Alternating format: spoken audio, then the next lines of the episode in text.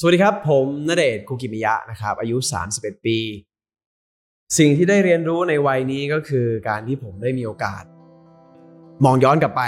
ถึงสิ่งดีๆที่เกิดขึ้นในวันที่ผ่านมานะครับ แล้วก็เอาสิ่งที่มีคุณค่าเหล่านั้นกลับมาใช้ในปัจจุบันครับ Listen to the Cloud เรื่องที่ The Cloud อยากเล่าให้คุณฟัง Coming of Age บทเรียนชีวิตของผู้คนหลากหลาย และสิ่งที่พวกเขาเพิ่งได้เรียนรู้ในวัยนี้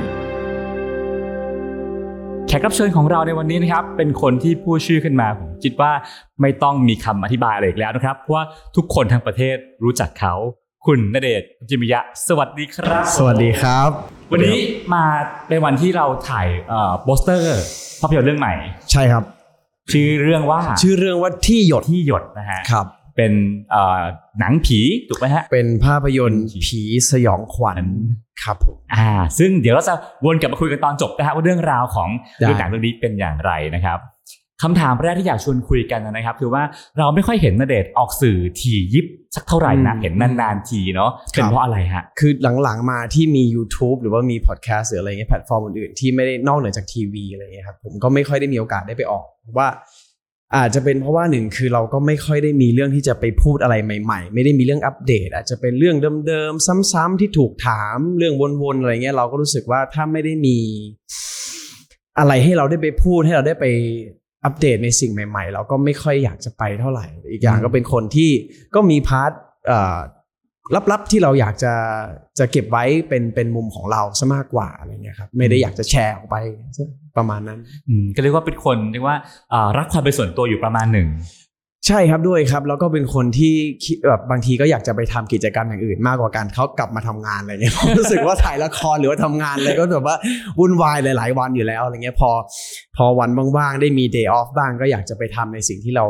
list ไว้แพลนไว้ว่าอยากจะทำอะไรเงี้ย อืมครับผม สมมติว่าถ้าเราคุยกับนเดชน์ณวันนี้นะฮะในวัย 31 ปีกว่าๆเนี่ยนะฮะครับแล้วไม่คุยเรื่องงานแสดง ไม่คุยเรื่องความรัก คุยเรื่องอะไรดีฮะถึงจะสนุกที่สุด นั่นน่ะสิครับ อันนี้ต้องเป็นงานของพี่แล้วนะอ่าผมตอบไม่ได้เหมือนกันอืมอืมช่วงนี้มีเรื่องอะไรที่รู้สึกว่าเออเออสนใจอินคิดคุ้นคิดกับมันเยอะๆแล้วก็คนอาจจะไม่ได้ไม่ได้รับทราบบ้างไหมฮะก็ช่วงนี้อยู่ในเรียกว่าขั้นตอนการเพ้อฝันครับผมเอ่อ วาดฝัน planning ว่าเออโอกาสหน้าถ้าเราได้มีโอกาสที่จะได้มีงานแต่งงานอะไรเงี้ยเราอยากออกมาในรูปแบบไหน แล้วก็มีการได้คุยกับแฟนอะไรอย่างเงี้ยครับแบบย่าๆว่าแบบเออจะทำออกมาในแบบไหนมีไอเดียอะไรประมาณไหนเพราะว่าจริง ๆ แล้วเนี่ยมันก็คนที่จะปรึกษากันแชร์ไอเดียกันไปเรื่อยๆจนตกผลึกมาเป็นเป็นชิ้นเป็นอันอะไรเงี้ย ก็จะได้บทสรุปอะไรเงี้ยแต่ถ้าถึงเวลาแล้วสมมติจะไปแต่งหรือจะมีงานหรืออะไรเงี้ยแล้วก็รีบๆไปคิดตรงนั้นนะผมรู้สึกว่ามัน มันมันรีบร้อนไปอะไรเงี้ยอืมไม่ครับสนุก ถ้าเป็น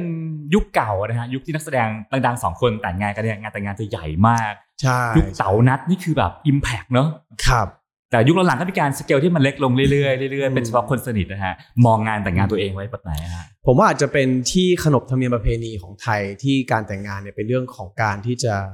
เอ่อประกาศการเป็น ให้คนอื่นหลาย ๆ ท่านมาเป็นสักขีพยานในอืมในความรักอะไรอย่างเงี้ครัยบครับแต่ในยุคสมัยนี้อาจจะเป็นเรื่องของที่มันเป็นสเกลที่เล็กลง คือเรามามองถึงความสุขของบ่าวสาวมากกว่าอืมว่าเขาต้องการอะไรหรือเขามีความสุขแบบไหน ใครคือคนที่เขารักจริง ๆ ใครคือคนที่เขาอยากให้อยู่ในโมเมนต์ที่สำคัญที่สุดในชีวิตเอ่อมุมมองแบบนี้ก็มันเปลี่ยนไปเลยทำให้ให้หลาย ๆ คนอาจจะเห็นว่าสมัยนี้อาจจะมีงานแต่งที่ง่าย ๆ ไม่ได้เชิญคนเยอะเอ่อ มีแต่คนในครอบครัวบางทีอาจจะแค่คนในครอบครัวจริง ๆ ไม่ถึง 10 20 คนอืมก็มีครับอะไรเงี้ยครับ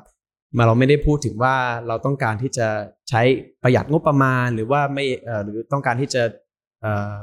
เก็บเงินหอมรอมริบอะไรเงี้ยผมว่ามันมันเป็นเรื่องเรื่องเรื่องความรู้สึกแหละมันมันเป็นความรู้สึกที่มันชัดเจนมากขึ้นนะฮะก็เลยทำให้ให้งานแต่งงานในสมัยนี้อาจจะมีเป็นสเกลที่ที่ง่ายขึ้นเล็กลงอะไรประมาณครับผมนันเดชน์อยู่ในวงการบันเทิงมาสิบกว่าปีเนาะ น่าจะประมาณ 15 ปีได้มั้งครับ ซึ่ง 15 ปีก็ผ่านงานมาทุกรูปแบบครับณ วันนี้ในวัย 31 นะฮะ มองการแสดงหรือว่าเราอยู่กับมันต่างไปจากเมื่อก่อนตอนหนุ่มๆกว่านี้ไหมมองต่างครับ จริงๆแล้วยิ่งเราทำงานการแสดงมากขึ้นเท่าไหร่ ผมรู้สึกว่าเราต้องหวนกลับไปคิดถึงวันแรกที่เราก้าวเข้ามาในวงการการแสดงมากขึ้นเท่านั้นอะไรอย่างเงี้ย ด้วยประสบการณ์ด้วยพังผืดที่เกาะเอ่อนักแสดงด้วยเซฟโซนด้วยแฮบบิตเดิมๆที่เราเป็นอะไรเงี้ยครับ การสลัดออก ซึ่งของเครื่องพวกนั้นเนี่ยมันเป็นเรื่องที่ยากอืมเอ่อความสดใหม่ต่างหาก ซึ่งเป็นสิ่งที่ที่นักแสดงอย่างผมเอ่อต้องการแล้วก็แล้วก็พัฒนาตัวเอง มันจะบอกว่าพัฒนากลับไปก็ได้เอ่อพัฒนากลับไปในความรู้สึก สดใหม่ ความรู้สึกเฟรชความรู้สึกที่เราออกมาจาก habit safe zone การแสดงเดิมอืมๆอ่า อันนี้มันเป็นเหมือนกับว่าเอิ่มเราต้องทำกันบ้านมากขึ้น แล้วเราต้องปล่อยวางมากขึ้น เป็นยังไงฮะปล่อยวางเอ่อ preparation การแสดงเตรียมตัวให้พร้อม ท่องบทจำให้แม่นเอ่อ design creative วาดฝัน imagination อืม list ข้อมูลต่างๆออกมา ไปถึงหน้าเซตทิ้งของพวกนั้นออกไปซะ แล้วปล่อยให้การบ้านที่เราได้ทำมาเหมือนเราเข้าไปในห้องสอบอะพี่เราไม่มี short note เราไม่มีอะไร เราจดเบี้ยน้อยตรงขาก็ไม่ได้ ไม่เหมือนตอนโกงข้อสอบสมัยก่อนนะฮะมันเหมือนกันครับ เราเข้าไปเราเอาความรู้สึก เอาสิ่งที่เราอยู่ในเอ่อโซนประสาท nerve จิตวิญญาณสัมผัสทั้งหมดเอาออกมาโลดแล่นไปกับตัวละครตัวนั้น สนุกไปกับมัน enjoy ไปกับมัน อย่าไปกดดันอย่าไปเครียดอะไร ดูเหมือนว่าทำการบ้านค่อนข้างหนัก ก่อนก่อนจะเล่นแต่ละเรื่อง ก็เป็นเป็นผมว่ามันเป็นปกติที่นักแสดงทุกคนจะต้องทำอยู่แล้วอืมถึงเวลาจริง ๆ ก็ก็แค่ enjoy ไปกับคู่ผู้สนทนา enjoy ไปกับ situation กับเอ่อรับส่งกับคู่แสดงกับเรื่องราวที่เกิดขึ้นอะไรเงี้ยครับทราบว่าพอเปลี่ยนละครหรือว่าต้องเล่นหนังนะฮะก็ต้องไปหา acting coach ไปหาครู เพื่อมาสอนเราอีกครั้งหนึ่งครับในทุกๆเรื่องครับทำไมต้องทำขนาดนั้นครับ จริง ๆ จะบอกว่าสมัยก่อนตอนที่เริ่มมาถ่ายละครใหม่ๆครับ มีการไปเวิร์กช็อปทำละครทำตัวละคร preparation เรื่อง preparation scene อยู่เยอะมากๆครับเอ่อแต่ว่าเราอาจจะไม่ได้ถูกเล่าหรือว่าถ่ายทอดออกมาเอ่อหลังๆพอโตขึ้นมาด้วยงานที่เยอะนะครับเอ่อบางวันอาจจะต้องไปทำงานอีเวนต์ถ่ายโฆษณา วันรุ่งขึ้นต้องไปถ่ายละครเลย เอ่อเวลาที่เราจะเราเวลาที่เราว่างเหมือนสมัยก่อนที่เรามีเวลาไปทำเวิร์กช็อปอืมมันน้อยลงอืมนะครับ เราก็ต้องต้องเตรียมตัวทำกันบ้านให้หนักขึ้น แต่เมื่อไหร่ที่เรามีโอกาสว่าง การเตรียมตัวก็เป็นสิ่งสำคัญ เพราะฉะนั้นการที่เราเข้าไปหา acting coach ไปเติมไอเดียไปแชร์ i ิ g ความคิดไป brainstorm กัน มองหามุมมองใหม่ ๆ ของการแสดงผมว่ามันเป็นสิ่งที่ ที่สากลโลกทำกันอยู่แล้วอืมนะฮะมันขึ้นอยู่กับว่าเราอยากทุ่มเทให้กับมันมากขนาดไหนครับ แล้วว่าอีกอย่างหนึ่งก็คือเอมเราต้องลงทุนมากขนาดไหนอืมคุ้มกับการที่เราต้องต้องเสียเวลาหรือเปล่า อันนั้นก็เป็นอีกอย่างหนึ่งด้วย ไม่ใช่ว่าโอ้ทุกคนจำเป็นต้องมีเวิร์กช็อปก่อนหน้าทุกคนจำเป็นมันขึ้นอยู่กับว่าโอกาสและเวลามากกว่า แต่หลายคนก็บอกว่าณเดชน์คือพระเอกอันดับหนึ่งของประเทศไทยในยุคนี้อ่านนะฮะการเป็นพระเอกอันดับหนึ่งยากนะ ไม่ยากครับ ถ้าเราคิดว่าเราไม่ใช่พระเอกอันดับหนึ่ง ถ้าเราคิดว่าเราเป็นแค่แค่คนคนหนึ่งซึ่งมีอาชีพเป็นนักแสดงอยู่ เราเป็นแค่คนวัยนี้ สมมติผมอายุ 25 แล้วผมมีหน้าที่ที่ผมจะต้องตื่นเช้าขึ้นไปถ่ายละครหรือไปทำงาน ก็คิดแค่นั้นผมว่ามันก็ทำให้เราโล่งและเบาสบายขึ้นมาเยอะ แต่สุดท้ายแล้วมันก็คงจะมีความกดดันหรือจะมี สายตาที่จับจ้องเราอยู่ตลอดเวลาที่ทำให้เรารู้สึกอย่างนั้นอยู่แล้ว ไม่มีทางที่เราจะหนีความรู้สึกนั้นไปได้การการจะรักษาตรงนั้นไม่ได้หนึ่งคือฝีมือการแสดงความรับผิดชอบเป็นเรื่องหนึ่งครับถัดมาเป็นเรื่องการรักษาแบรนดิ้งตัวเองครับการตัวเองอยู่ในรูปในทางอะนะฮะครับต้องสนใจเรื่องพวกนั้นอยู่ด้วยไหมฮะมันทำให้เราเป็นคนที่ต้องระมัดระวัง พฤติกรรมคำพูดและการตัดสินใจ อยู่ ข้อดีของมันมีครับ มีเยอะด้วยครับม คือถ้าเราไม่ทำให้ใครเดือดร้อน ไม่ทำให้ตัวเองเดือดร้อน ไม่ได้ทำอะไรที่ผิด ผมว่ามันก็ไม่มีเรื่องเสียหายเอ่อผมก็เคยอยู่ในช่วงช่วงเวลาหนึ่งซึ่งเรารู้สึกว่าทุก ๆ อย่างมันวุ่นวายไปหมดเลยแล้วผมรู้สึกว่าผม ผมไม่มีชีวิตเป็นเด็กชายคนหนึ่งที่ไม่มีโอกาสได้ใช้ชีวิตเหมือนเพื่อนๆที่ได้ใช้ มันทำให้รู้สึกนกาทีฟไปกับสิ่งที่เราต้องเจอในทุกๆวันเนี่ยนะเอ่อ เป็นเรื่องที่เด็กคนหนึ่งที่ที่ก็ถือว่ามีมีจุดจุดพลาดในชีวิตเหมือนกัน เพราะว่าเราก็ดันไปไปมองเราในอีกแบบหนึ่งซึ่งเราแค่ไม่เข้าใจว่าว่าเอ่อการที่มีคนเข้ามาหาเรามาขอถ่ายรูปมาทำความรู้จักกับเราอะไรเงี้ย จริง ๆ แล้วถ้ามองให้มันเป็นสิ่งที่ดีอะครับมันมันคือสิ่งที่มีพลังมหาศาลกับการที่ใครคนหนึงดูเราผ่านจอแทบจะไม่รู้จักเราด้วยซ้ำ หัวนอนปลายตีนก็ไม่รู้ด้วยซ้ำว่าเราอะไรทำอะไรเป็นใครมาอะไรเงี้ยแต่เขาหลงรักเราไปแล้ว ด้วยด้วยด้วยผลงานที่เราได้ทำไปเนี่ยถ้าเอาพลังบวกที่เขาส่งมาให้อะครับ ผมเอ่อรับมาเข้าใจมัน แล้วก็ส่งกลับไปหาเขาเราอาจจะเป็นคนหนึ่งที่ทำให้วันแย่ๆของเขาดีขึ้น เหมือนกับที่เราควรจะเข้าใจว่าเขาก็ทำให้วันแย่ๆของเราดีขึ้นด้วยเหมือนกันครับ เราไม่มีโอกาสที่จะเดินมาถึงวันนี้ได้ ถ้าเราขาดกลุ่มคนเหล่านั้นที่คอยสปอร์ตงานและชื่นชอบเราเป็นคะแนนเสียงให้เรา มาจนถึงทุกวันนี้อะไรเงี้ยแปลว่าวันหนึ่งเคยมีวันที่มีคนมาขอถ่ายรูปขอทักทายแล้วเราปฏิเสธเราเดินหนีมีครับมีบางทีซื้อของอยู่ช้อปปิ้งอยู่กินข้าวอยู่เอ่ออยู่กับที่บ้านบ้าง อยู่กับเพื่อนอะไร คือ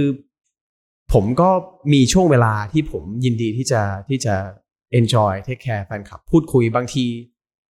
แทบจะคุยกับเขาก่อนด้วยซ้ำโดยที่ไม่จำเป็นต้องรอ บางทีบางคนก็มาอยากมาคุยด้วย เขาก็ไม่ได้อยากถ่ายรูปอะไรเงี้ยครับบางคนก็บอกว่า คุณแม่คุณยายเป็นแฟนคลับอะไรเงี้ย ขอถ่ายรูปไปฝากได้ไหมอะไรครับเงี้ยจริงๆก็ก็มีมีช่วงเวลาที่เราเอ่อให้ตัวเอง แล้วก็มีช่วงเวลาที่เราให้คนอื่นด้วย ก็ต้อง balance กันไป บางทีมาแบบสิบยี่สิบคนอย่างนี้ ผมก็ถ่ายสักสิบคนแล้วก็ขอตัวนะครับอืมอะไรอย่างเงี้ยฮะ มันอยู่ที่ วิธีการจัดการของเรามากกว่า ว่าเราจะจัดการกับกับกับกับตัวเองยังไงครับครับผมเอ่อนักแสดงมีหลายบทบาทเนาะแต่ว่าคำว่านักแสดงที่เป็นพระเอกหรือว่านางเอกเนี่ยจะถูกวางมาตั้งแต่แรกอืมแล้วก็ถ้าเป็นพระเอกคือชีวิตเนี้ยต้องรับแต่บทพระเอกตั้งแต่อืมตั้งแต่ตั้งแต่แรกเลยนะฮะณเดชน์เป็นหนึ่งในนั้นนะเนาะซึ่งคิดว่าพี่เอพี่เอก็ตั้งใจวางมาเป็นแบบนั้น ครับ รู้ตัวเมื่อไหร่ฮะว่าเราถูกวางตัวเองว่าเป็นพระเอกเท่านั้น ก็นานพอสมควรนะครับกว่าจะเข้าใจว่า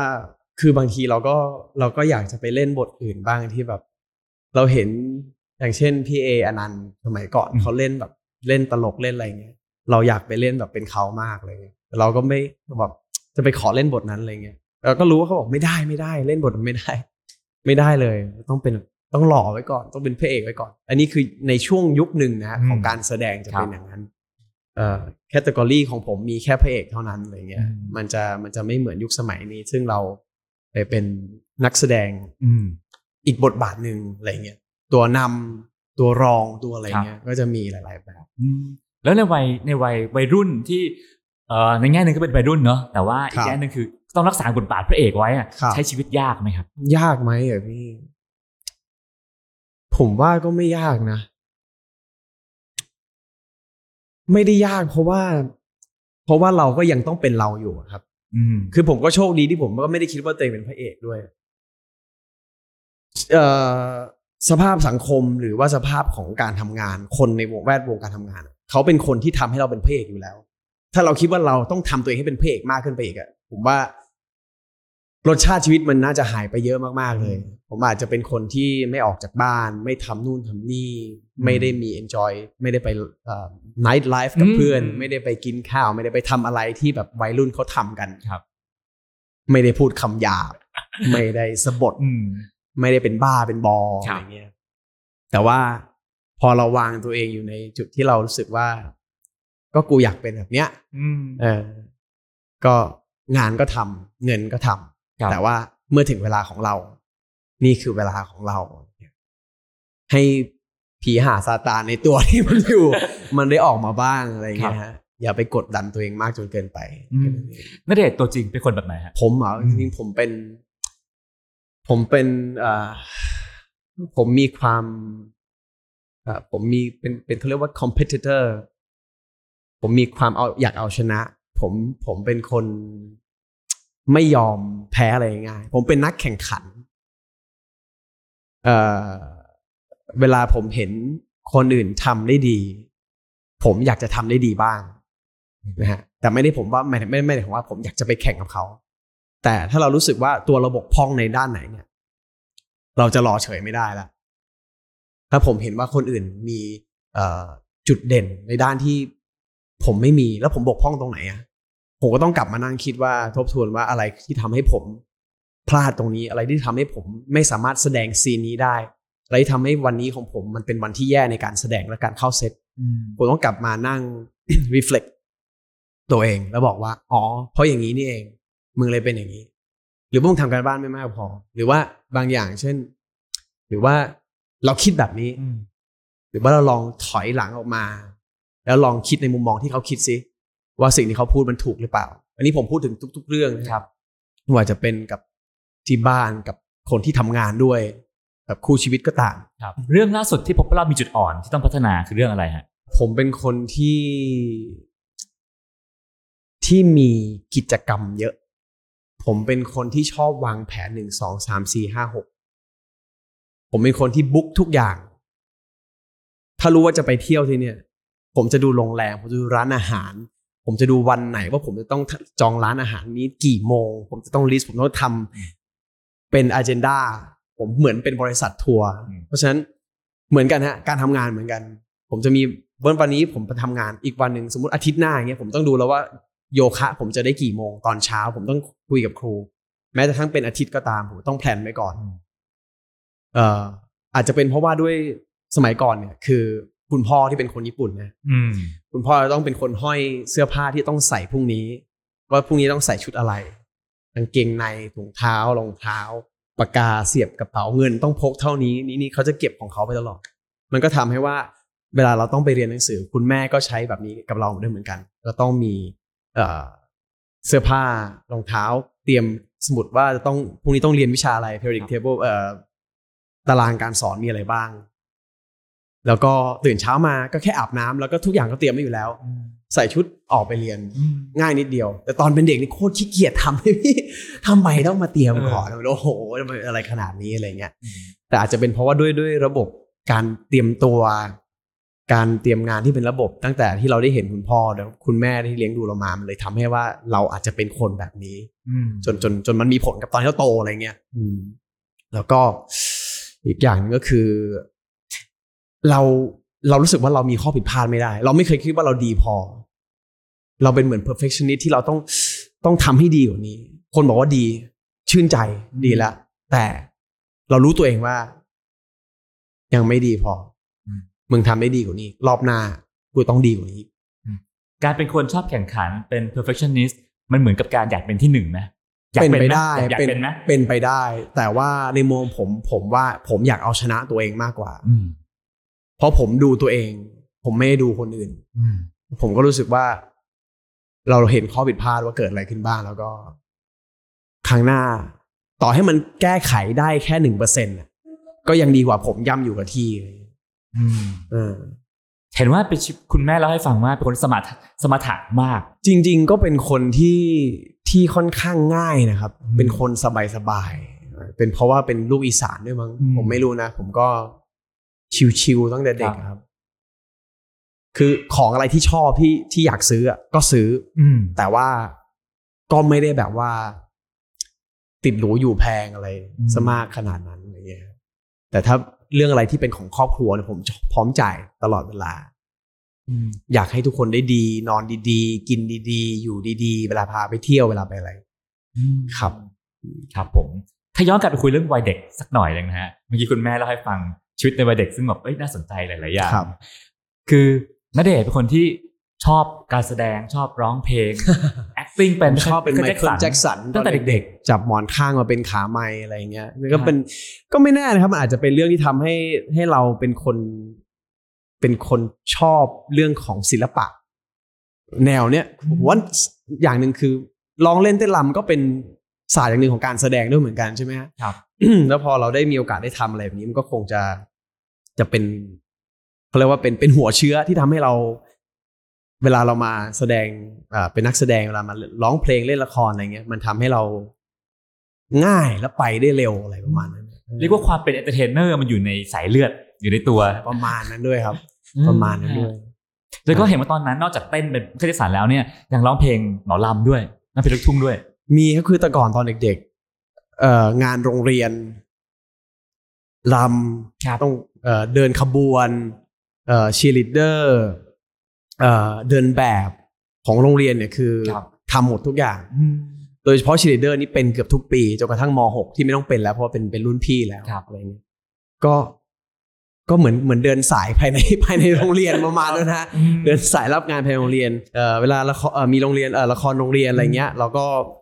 เพื่อนก็จับให้ไปเป็นด้วยความที่หน้าตาดีนะเอาก็ก็ถือว่าหน้าตาดีนะพี่นะครับอะไรเงี้ยก็เพื่อนก็ให้ไปเป็นนักแสดงในเรื่องอะไรเงี้ย อืมครับผมอะมาทีนี้มาถึงจุดเปลี่ยนครั้งแรกในชีวิตของนเดชน์เกิดขึ้นตอนไหนฮะ เปลี่ยนครั้งแรกคือวันที่เจอพี่เอสุภชัยครั้งแรกเลย ที่พี่เอมาที่โรงเรียนขอนแก่นวิเทศศึกษา แล้วก็บอกว่าอยากเจอคุณแม่อะไรเงี้ยบอกว่าเป็นผู้จัดการดารา เป็นผู้จัดการพี่อ้ำพัชราภาอะไรเงี้ย อยากไปเจอคุณแม่เลยคือจริงๆพี่เออะครับเป็นเพื่อนกับเพื่อนที่รู้จักกับคุณครูของผมอยู่ในโรงเรียนอะไรเงี้ยแล้วก็คงคิดว่าเออเดี๋ยวจะมาหาผมมาหาคุยกับคุณแม่อะไรเงี้ยอืมนั่นคือเป็นเป็นครั้งแรกเลยที่ได้รู้จักกับพี่เอสุภชัย แล้วก็ทำให้เรามีจนถึงทุกวันนี้อืมอ่าครับเอ่อณณวันนั้นที่ที่เราก็หน้าตาดีประมาณหนึ่งเพื่อนๆก็เฮ้ยเป็นครับนักแสดงโน่นนี่นั่นการที่พี่เอมาติดต่อเนี่ย มันรู้สึกว่าเฮ้ยกูจะดังแล้วเว้ยไม่พี่มันแบบ อะไรวะแบบว่าอืมอะไรแบบใช่เหรออะไรเงี้ยอืมคือ เราก็ไม่เข้าใจว่าอะไรคือนักแสดงอะไรคือวงการบันเทิงนะเพราะว่าตอนนั้นผมก็เลิกเรียนผมก็เตะฟุตซอลอยู่โรงเรียนอะไรเงี้คยรับเล่นบาสอยู่ที่โรงเรียนไม่ได้อะไรอืมไม่ได้แบบสนใจเรื่องพวกนี้เลย จนแบบพี่เอไปคุยกับคุณแม่โอเคแม่ก็บอกว่าขอเรียนไปด้วยก่อนนะอะไรเพราะเรียนสำคัญกว่า แล้วก็งานแรกคือพี่เอบอกว่าเดี๋ยวต้องไปเดินแบบ เดินแบบเอ่องาน ผ้าไหมของศูนย์ศิลปาชีพบางไทรมั้งถ้าผมจำไม่ผิดอะไรเงี้ยก็ไปเดินแบบนั่นคือครั้งแรกเลยที่ได้ทำงานผมก็เออเหลอมากผมไม่รู้อะตอนนั้นดัดฟันด้วยพี่แบบว่าเดินเดินแบบแล้วก็แบบดัดฟันปากจะเจ่อ เดินโฟมพร้อมตัดผม skinhead ไปอะไรเงี้ยนั่นจะเป็นครั้งแรกเลยที่ได้ทำงานแล้วก็แบบเขาบอกให้เดินก็เดิน เดินไปตรงนี้ เดินไปตรงนั้น แล้วก็กลับไปตรงนั้นอะไรเงี้ยครับ ก็ทำเป็นระบบทุกอย่างอืมไม่ได้มีฟีลลิ่งอะไรกับเขาเลย คืออ่า ปกติเด็กสกัดพี่เอก็จะมีการเทรนนิ่งอยู่ส่วนหนึ่งแล้วเรียนคอร์สต่างๆ แล้วก็ใช้เวลาช่วงหนึงในการเป็นเด็กฝึกหัดก่อนครับจะเริ่มเล่นละครนเดชน์มีเวลาช่วงนั้นอยู่นานแค่ไหนฮะมีครับช่วงระหว่างที่เอ่อมาอยู่ที่กรุงเทพเอ่อมาอยู่ที่บ้านพี่เอครับพี่เอก็จะมีทุกวันเกือบทุกวันนะฮะจะมีคลาสอย่างเช่น สอนการแสดง มีสอนเดินแบบเอ่อมีคลาสการแสดงเนี่ยไม่ใช่มีแค่ครูคนเดียว มีหลาย ๆ ครูมีประมาณ 3 ครูได้ครับนะครับเวียนเวียนไป ครูคนหนึงจะเป็นเรื่องของแบบเอ่อด้านแบบภาษาละครเลยคือพูดรอเรือรอลิงต้องชัดให้มานั่งอ่านหนังสืออืมอ่านหนังสือเอ่อพวกนิยายบทครับความเนี่ยให้ครูฟังออกเสียงชัดเจนอืมนะฮะอีกครูหนึ่งก็จะเป็นแบบ improvise อย่างเดียวเลยครับครูต้าเนี่ยฮะ improvise อย่างเดียวอะคนหนึ่ง จะต้องดูช่องนี้ให้ได้ เดี๋ยวเธอเดินเข้าไปนะ เธออยากจะดูอีกช่องหนึ่งไปแค่นี้เข้าไป ก็คนหนึ่งก็ไม่ยอม อีกคนหนึ่งก็ไม่ยอม คุยกันแบบทะเลาะกันอะไรอย่างเงี้ยฮะ ก็เป็นเป็นเป็น improvise เป็นการแสดงแบบธรรมชาติจากจากจากตัวตนของของนักแสดงคนคนนั้นครับเองอะไรอย่างเงี้ยซึ่งมีช่วงเวลาที่ที่ฝึกอย่างเดียวยังไม่ได้ลงสนามจริงใช่ใช่ใช่มีนานแค่ไหนครับ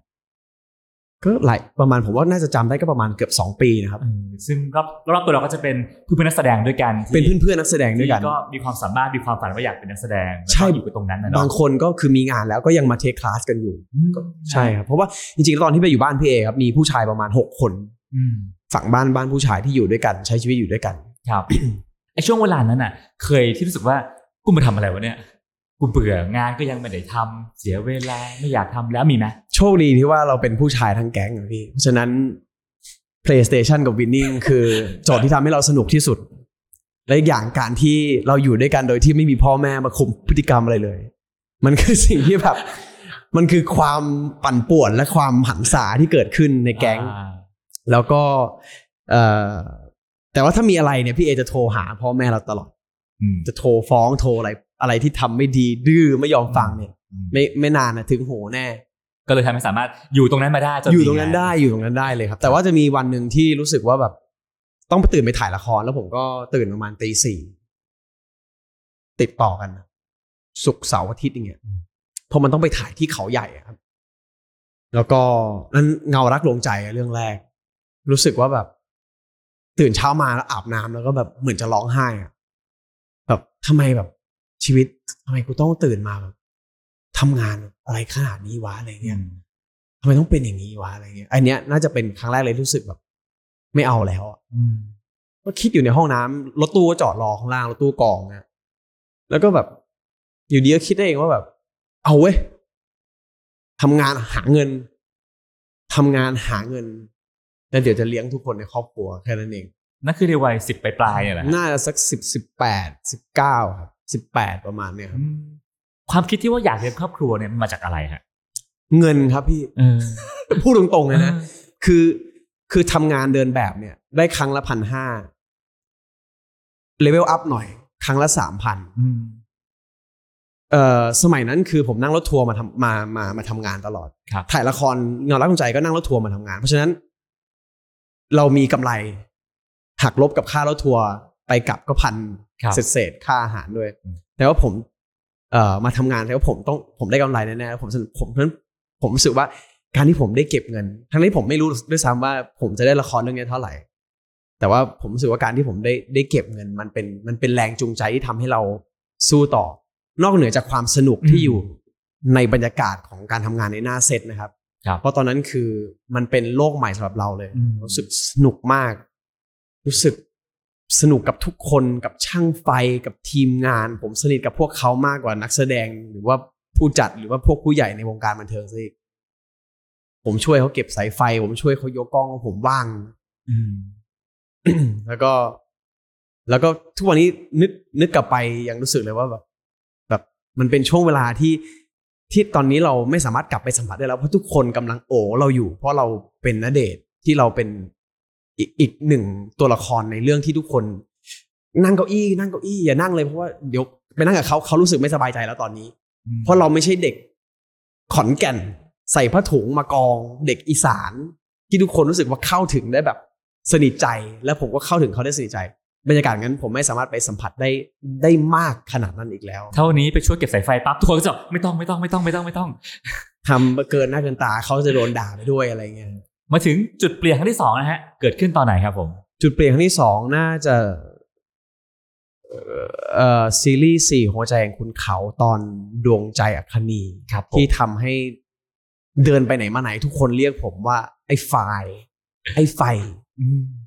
เนี่ย จะเรียกผมว่าไอ้ไฟล์ไม่ก็ไอ้ไฟตลอดเวลา คือทุกคนจะจำผมได้จากละครเรื่องนี้แบบ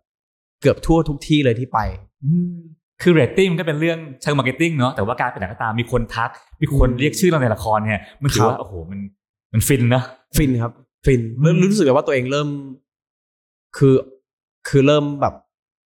แบบเดินไปไหนมาไหนมีแต่คนทักมีแต่คนแบบขอถ่ายรูปอะไรเงี้ยมันมันเปลี่ยนไปหมดแล้วมัน มันไม่เหมือนเดิมอะมันมันมีอะไรเปลี่ยนแปลงไปแน่ก็เรียกว่าเริ่มดังแล้วๆอ่าอืมซึ่งความดังมันก็มาพร้อมกับความ อีโก้บางอย่าง พร้อมกับความตอนนั้นใหญ่ยังไม่ขึ้นีโก้ตอนนั้นยังรู้สึกรู้สึกสนุกรู้สึกอ่ารู้สึกตื่นเต้นไปอยู่ตอนนั้นรู้สึกยังยัง happy ยังแบบใสๆเลยฮะอืมได้ครับได้ครับ คือจริงๆมันก็ไม่ได้แบบว่าโอ้โหเป็นคนมารุมมาตุ้มอะไรเงี้ยไม่ใช่ฮะแต่มันเริ่มรู้สึกว่าแบบมีคนแบบ เรียกเราที่ไม่ใช่แบบอืมไม่ใช่นะเขาไม่รู้จักเราแล้วเดทอะเขารู้จักเราไอ้ไฟอะไรเงี้ยเออตอนที่เหนื่อยสุดในชีวิตเหนื่อยแค่ไหนฮะก็ทุกวันนี้ก็ยังเหนื่อยอยู่ทุก ตอนนั้นทุกวันเหนื่อยถูกไหมเหนื่อยแบบตั้งตัวไม่ได้ เหนื่อยแบบเหนื่อยแบบมันถาโถมเข้ามา แล้วด้วยความที่ว่าเราเป็นเด็ก เรายังมี energy ที่จะทำงานในทุก ๆวัน สามารถที่จะยิ้มแย้มได้ บิวตัวเองขึ้นมาได้อืมแต่ทุกวันนี้เราซื่อสัตย์กับความรู้สึกตัวเองมากขึ้น เออเราเหนื่อยเราก็บอกว่าเหนื่อยเออแต่พอยิ่งโตขึ้นมาอีก ช่วงโควิดที่ผ่านมาเรารู้สึกว่าเราพักพอจนเรารู้สึกว่าเราอยากกลับมาเหนื่อยอีกครั้งหนึ่งแล้วอืมมันเป็นอย่างนั้น นะชีวิตมนุษย์เรา ไม่แน่ไม่นอนเดี๋ยวก็ขึ้นเดี๋ยวก็ลงอืมพอพอเหนื่อยแล้วทุกข์ก็อยากจะสบาย อยากจะมีความสุข พอสุขมากจนจนจนเกินไป ก็รู้สึกว่า อยากกลับไปหาความความเหนื่อยและความทุกข์นั้นอีกครั้งหนึ่งอืมครับอะเหตุการณ์จุดเปลี่ยนครั้งที่สามคืออะไรครับ จุดเปลี่ยนครั้งที่สามน่าจะเป็นเรื่องที่ผม ผมได้ได้ได้รู้จักยาย่าอืมได้ได้ได้มีเขาเข้ามาเป็นคู่ชีวิตครับ ครับผมมันเปลี่ยนชีวิตณเดชน์ไปยังไงครับ บอกว่าเราทำงานมาอยู่ในวงการเหมือนกันนะครับเอ่อความมุมมองของการการเข้าใจกันนะครับอืมมันมันจะมีมากมากกว่า แล้วอีกอย่างหนึ่งคือเราทำงานด้วยกันมาเยอะมาก ๆ อยู่ด้วยกันมานานมาก ๆ จนจนเราผูกพันกัน แล้วก็เราก็แค่มองตาก็รู้ว่า อะไรดีไม่ดีอะไรใช่ไม่ใช่แฮปปี้แบบไหนกันอะไรอย่างเงี้ยครับครับอะไรทำให้คนหนุ่มตัดสินใจแต่งงานในวัย31ครับ ส่วนตัวเราคิดว่าช้าไปด้วยซ้ำนะ ถ้าอืมถ้าถ้ามองกลับไปนะ จริงๆ อยากแต่งเร็วกว่านี้อีกเพราะผมรู้สึกว่า เออมันมันลดเออเขาเรียกว่าความรู้สึก หลังจากวันที่คุกเข่าขอเขาอะความรู้สึกมันมันมากกว่าเดิมเยอะ เรารู้สึกว่าเราเรารักเขามากกว่าเดิม เราทุกๆวันนี้เราคิดถึงเขามากขึ้น เราอาจจะไม่ได้คิดถึงเขาตลอดเวลา หมายถึงว่าเราไม่มีทางที่จะคิดถึงเขาตลอดเวลาเพราะเราต้องมีหน้าที่การงานที่ต้องต้องต้องพะวงต้องต้องเป็นภาระอยู่แล้ว แต่มันทำให้ทุก ๆ ครั้งที่เราอยากจะทำอะไร แต่ก่อนเราแชร์ด้วยตัวของเราเองอืมอยากจะทำอย่างนู้นอยากทำนี้ บางทีเราคิดว่าอยากทำอย่างนู้นเราก็คิดว่าอยากให้เขามาทำด้วย อยากให้เขาไปด้วย อยากให้เขากินนี่ด้วย อยากให้เขาช่วยเลือกเสื้อผ้าตัวนี้ด้วย อะไรเงี้ยฮะมันเป็นมันมันเริ่มเป็นเป็นเรื่องของคนสองคนแล้วอะไรเงี้ยอืมอืมอืมมันไม่ได้เป็นความรู้สึกอึดอัดนะมันเป็นความรู้สึกที่ว่า เออ มันก็เป็นความรู้สึก แปลกใหม่ครับสำหรับสำหรับผมอืมเพราะผมจริงๆ ผมเป็นลูกคนเดียว ผมโตมาด้วยการตัดสินใจทุกอย่างด้วยด้วยตัวคนเดียว ผมวางแผนชีวิตคนเดียว แต่พอเราเราเรามีเขาคือเราเราเราคบกับเขาเรามีเขาตลอดเวลา แต่เมื่อมันถูกพันธะอะไรบางอย่างผูกมัด อาจจะเพราะด้วยคำว่ามั่นหรือเปล่าขอหรือเปล่าอืมมันเลยทำให้ความรู้สึกมันเปลี่ยนไปอย่างเงี้ยอืมมันเลยกลายเป็นว่ามันมันเราเราคิด คิดว่าเขาอยู่ในในในช่วงเวลาของเราตลอดเวลาแล้วตอนนี้อะไรเงี้ยเหมือนเราต้องเดินไปด้วยกันตลอดเวลา ครับ แล้วคิดว่าการการแต่งงานส่งผลกับแบรนด์ความเป็นพระเอกและนางเอก หรือมันส่งเสริมกันหรือเป็นข้อข้อเสียเปรียบไหมฮะ ในยุคยุคหนึ่งอาจจะเป็นเรื่องที่เซนซิทีฟมากๆกับการที่นักแสดงในสังคมไทยได้มีมีแต่งงาน มีคู่มั่นหรือมีภรรยาหรือมีลูกอะไรเงี้ยแต่ผมว่ายุคสมัยนี้ จากที่เราได้เห็นเห็นกันก็คงไม่ใช่เรื่องที่จะต้องมา เอ่อเป็นเป็นเป็นเรียกว่าเป็นปัญหาหรือว่าเป็นเรื่องที่ต้องกังวลอะไร ผมรู้สึกว่า ต่อให้งานจะน้อยลงหรือว่าทุก ๆ อย่างจะไม่เป็นเหมือนเดิม แต่ผมว่า เอ่อการ การที่เราได้ได้ก้าวไปสู่ในอีก step หนึ่งกับใครบางคน ซึ่งเราเราเรารักแล้วเราอยากจะจะใช้ชีวิตไปกับเขาอะครับมันมันน่าจะมีมันควรที่จะมีคุณค่ากับชีวิตของเรามากกว่า เรื่องงานแล้วหรือว่าเรื่อง position หรือว่าเรื่อง image แล้วเรากินเราใช้เราเราจะใช้ชีวิตอยู่กับเรื่องพวกนี้ไปไม่ได้อยู่แล้วเหมือนสักวันหนึ่งมันต้องมีถดถอยอะไรเงี้ยอะมาคุยเรื่องหนังเรื่องใหม่กันบ้างที่เอาธี่หยดได้มา การไปเล่นหนังต้องเตรียมตัวหนักกว่าเล่นละครนะ ส่วนตัวคิดว่าควรจะเป็นอย่างนั้น ด้วยซีนด้วย breakdown ในการถ่ายทำที่น้อยกว่า หนังให้เวลากับซีนแต่ละซีนให้เวลากับ cut แต่ละ cut detail ค่อนข้างเยอะกว่าละคร เท่าที่ผมเคยสัมผัสมานะครับ อันนี้พูดจากประสบการณ์ผมเองเออผมรู้สึกว่าเวลาเตรียมตัวของหนังมีมากกว่าเออ แต่ว่าการขยายความของหนัง เทียบเท่ากับละครน้อยกว่า อืม เอ่อผมรู้สึกว่า preparation ของหนัง ผมให้ความสำคัญมากกว่า เพราะผมรู้สึกตื่นเต้นทุกครั้ง ผมรู้สึกมันทุกครั้งที่ผมได้เล่นหนัง ผมรู้สึกว่ามันฟรีฟอร์มมัน มันเป็นความรู้สึกที่อธิบายไม่ถูก แต่ผมรู้สึกว่า blocking มี แต่ผมรู้สึกว่าผมได้ ได้ใช้เวลาในการเฉิดฉายตัวละครของผม บนจอหนัง มันมีพื้นที่ของมันมากกว่า ผมไม่รู้เพราะอะไรนะอืมผมไม่รู้ว่าเพราะอะไรเลย แต่ว่าพอไปอยู่ใน part ของละคร บางครั้งเนี่ย มันอาจจะมีรูปแบบฟอร์ม จังหวะ บางอย่างที่มันเป็นละครนะพี่ ความชัด ความเน้นอืมประโยค โฟกัสตา มันไม่ได้บอกแค่ว่าให้คนนั้นรู้อะแต่มันต้องบอกคนดูให้รู้ด้วย เพราะว่าจริงอย่างที่เขาพูดนะฮะคนที่ดูละครบางทีเขาทำอย่างอื่นด้วยอืมเขาไม่ได้มีเวลามานั่งดู และเขาไม่ได้โฟกัสอยู่ที่ที่ที่จอภาพอย่างเดียวอะไรเงี้ยอะไรทำให้รับบทยอมรับเล่นหนังเรื่องนี้ฮะหนึ่งก็คือเป็นหนัง ผมอยากเล่นหนัง ผมไม่ได้เล่นหนังมาหลายปีแล้วครับด้วยอะไรเงี้ยฮะอย่างที่สองก็คือ มันเป็นภาพยนตร์แนวใหม่ที่ผมไม่เคยเล่นก็เป็นหนังผี หนังสยองขวัญนั่นเองครับ แล้วก็เอ่ออย่างที่สามก็คือ ผมมาในเวอร์ชั่นของ part ของเรียกว่าความบ้าบิ่นของเรื่อง ความมุทะลุของเรื่อง ผมเป็นตัวละครที่นำเอาความเดือดดาลเข้ามาสู่สู่สู่เรื่อง นอกเหนือจากผีตัวเนี้ยนะอ่า part ผมมาในเหมือนกับ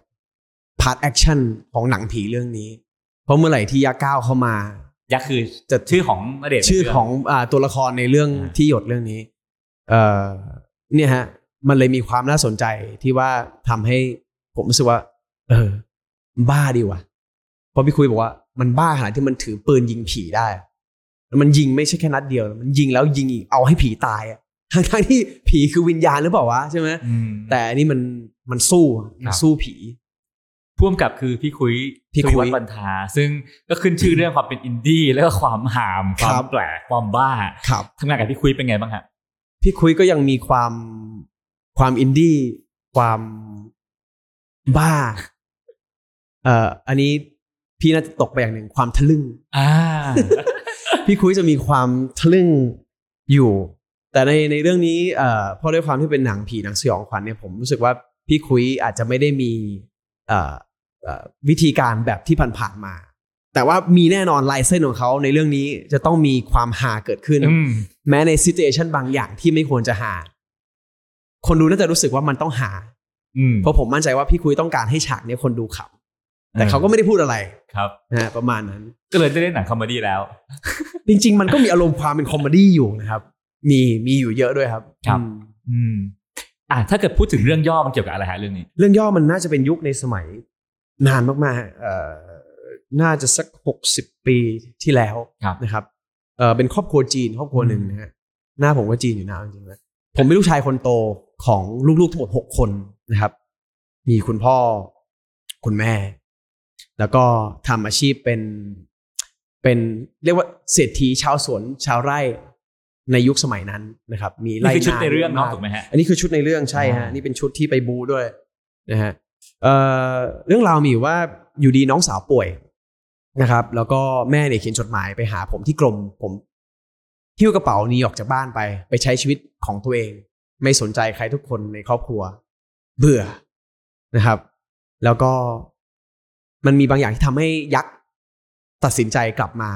ที่จะปกป้องครอบครัวของตัวเองครั้งหนึ่งเอ่อพอกลับมาแล้วยักษ์ก็ได้สัมผัสกับเรื่องที่เกิดขึ้น แต่จริงๆแล้วเรื่องเล่าผ่านน้องหยาด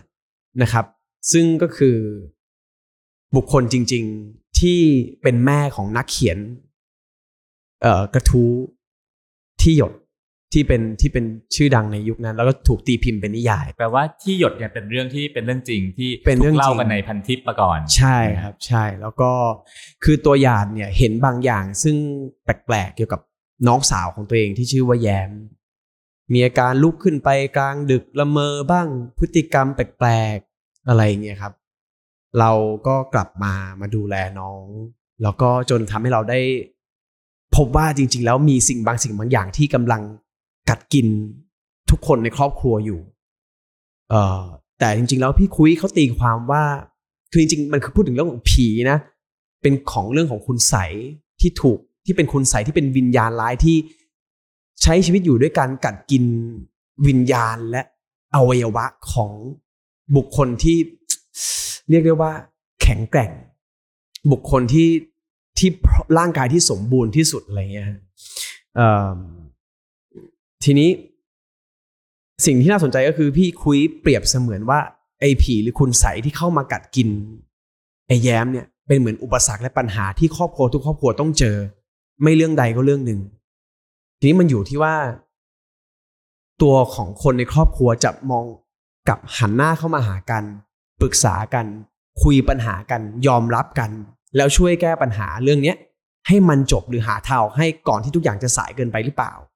เหมือนกันเรื่องนี้เหมือนกันนะฮะการที่มีผีมาเข้า แย้ม แย้มป่วย แย้มไม่สบาย แม่ก็วันนี้เล่าได้เลยไหมไม่รู้ ไม่รู้จะไปออนตอนไหน โอเค เอ่อ แม่ก็เถียงพ่อ พ่อก็ไม่เชื่อ พี่ก็คลาคาซัง บางคนก็มองว่าเป็นเรื่องตลก จนสุดท้ายแล้วกว่าจะคลี่คลายได้มันก็อาจจะสายเกินไปก็ได้อะไรเงี้ย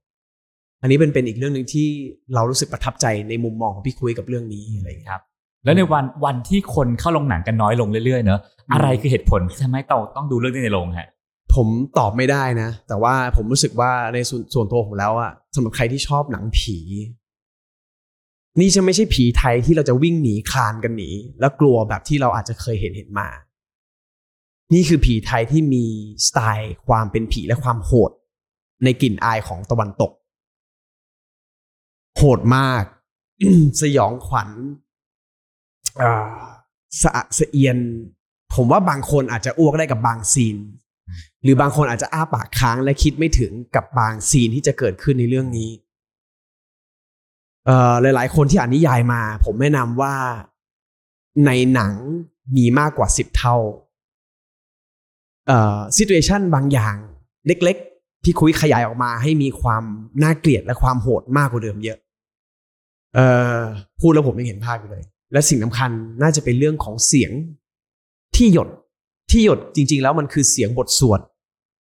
ของคุณใสที่ผีชุดดำเนี่ยได้สวดนะฮะแล้วเสียงเนี้ยผมเชื่อว่าทุกคนที่อ่านนิยายกำลังตั้งหน้าตารออยากฟังว่าเสียงนี้เป็นไง แล้วผมเพิ่งได้ฟังเมื่อเช้านี้ แล้วผมบอกเลยว่าเกินคาดกับที่ผมคิด แล้วมันมันกินเข้าไปในกระโหลกผมอะแล้วทำให้ผมรู้สึกแบบ ผมตกใจเลยอะผมแบบคนหัวลุกผมขนลุกมาก แล้วผมรู้สึกว่า ต่อให้ไม่ได้ดูนี้ไม่ได้อ่านนิยายเรื่องนี้ แต่ผมเชื่อเถอะว่าคำว่าที่หยดจะอยู่ในหัวของคุณตลอดเวลา แต่ว่าสุดท้ายแล้วคุณจะสัมผัสได้ถึงถึงความรักและความอบอุ่นของคนในครอบครัวที่มีให้กัน มันเป็นจริงๆแล้วมันเป็นหนังครอบครัวเพราะฉะนั้นจริงๆแล้วทุกคนดูได้นะครับ ไม่มีเรทอืมฟังแล้วอยากไปดูเลยนะฮะครับผมอะสุดท้ายแล้วฮะ คิดว่าณเดชน์ในวัย 31 มี อะไรที่แตกต่างจากวัยก่อนๆนั้นที่เราชอบบ้าง ผมรู้สึกว่าผมโตขึ้นด้วยประสบการณ์นะครับ แต่ว่าเออก็อาจจะยังไม่ได้โตมากขนาดนั้น หมายถึงว่าผมมีความ ผมรู้สึกว่าผมนิ่งขึ้น ผมไม่ได้ เออเพราะแต่ก่อนผมผมเป็นคนที่จะมอง looking forward ตลอดเวลาผมมองไปข้างหน้า วางแผนข้างหน้าทำนู่นทำนี่ตลอดเวลา วางแผนไปข้างหน้า มองไปข้างหน้า แต่ผมกลับมารู้สึกว่าตอนวัยเนี้ยก่อนที่ผมจะสามสิบสองเนี่ยผมเพิ่งนั่งกลับมาแล้วตอนนั้นผมนั่งอยู่บน Grab เลยนะแล้วผมก็นึกขึ้นได้ว่าเฮ้ยที่ผ่านมาเนี่ย ผมมองไปข้างหน้าพุ่งตลอดเวลาเลย เอาใหม่สิ่งใหม่สิ่งใหม่ แต่ผมรู้สึกว่าสิ่งที่น่าสนใจกว่านั้นคือการที่เราได้นั่ง แล้วมองกลับไปสิ่งข้างหลัง แล้วรีเฟล็กบางอย่าง สะท้อนนึกทบทวนบางอย่าง ที่ผ่านมา แล้วเอาหลาย ๆ อย่าง กลับมามาใช้ในปัจจุบัน จริง ๆ แล้วมันมันมีพลังแล้วมันมีคุณค่ามันมันมันมันน่าสนใจมากกว่าการที่ที่เรามัวแต่จะมองที่จะก้าวไปข้างหน้าอย่างเดียวอะหยุดอยู่ตรงนี้แหละ ไม่ต้องก้าวไปแล้วแล้วหันกลับไปดูข้างหลังดีกว่าอืมมันมีหลายอย่างที่เราผิดพลาด มีหลายอย่างที่เราทำดีที่สุด แล้วทำถูกด้วย แต่บางอย่างในปัจจุบัน สิ่งนั้นอาจจะไม่อยู่กับเราแล้ว เพราะฉะนั้นการได้มองกลับไป มันทำให้เรารู้สึกว่าอหนึ่งก็คือ ผมว่ามันมีบางอย่างที่เรารู้สึกพอแล้ว กับมีบางอย่างที่เรารู้สึกว่า เราอยากจะได้ความรู้สึกอะไรแบบนั้นกลับมาเหมือนเดิม อืมนะฮะ ซึ่งทั้งหมดนี้ก็เป็นเรื่องราวของณเดชน์ครับในอีกหลาย ๆ มุมที่เราอาจจะไม่เคยเจอ ไม่เคยได้รู้จักมาก่อนนะฮะวันนี้ก็เลยได้รู้จักตัวจริงของณเดชน์มากขึ้นนะฮะต้องขอบคุณมาก ๆ เลยนะครับครับผมหวังว่าจะสำเร็จมาก ๆ แล้วก็ทำเอ่อทำรายได้ได้อย่างสวยงามจากกับที่ได้หยดครับนะครับขอบคุวัณนนี้มากขอบคุณมากครับ ขอบคุณมากครับติดตามขบคุณเรื่องคบราวดี ๆ และรายการอื่น ๆ จาก The Cloud ได้ที่ readthecloud.co หรือแอปพลิเคชันสำหรับฟังพอดแคสต์ต่าง ๆ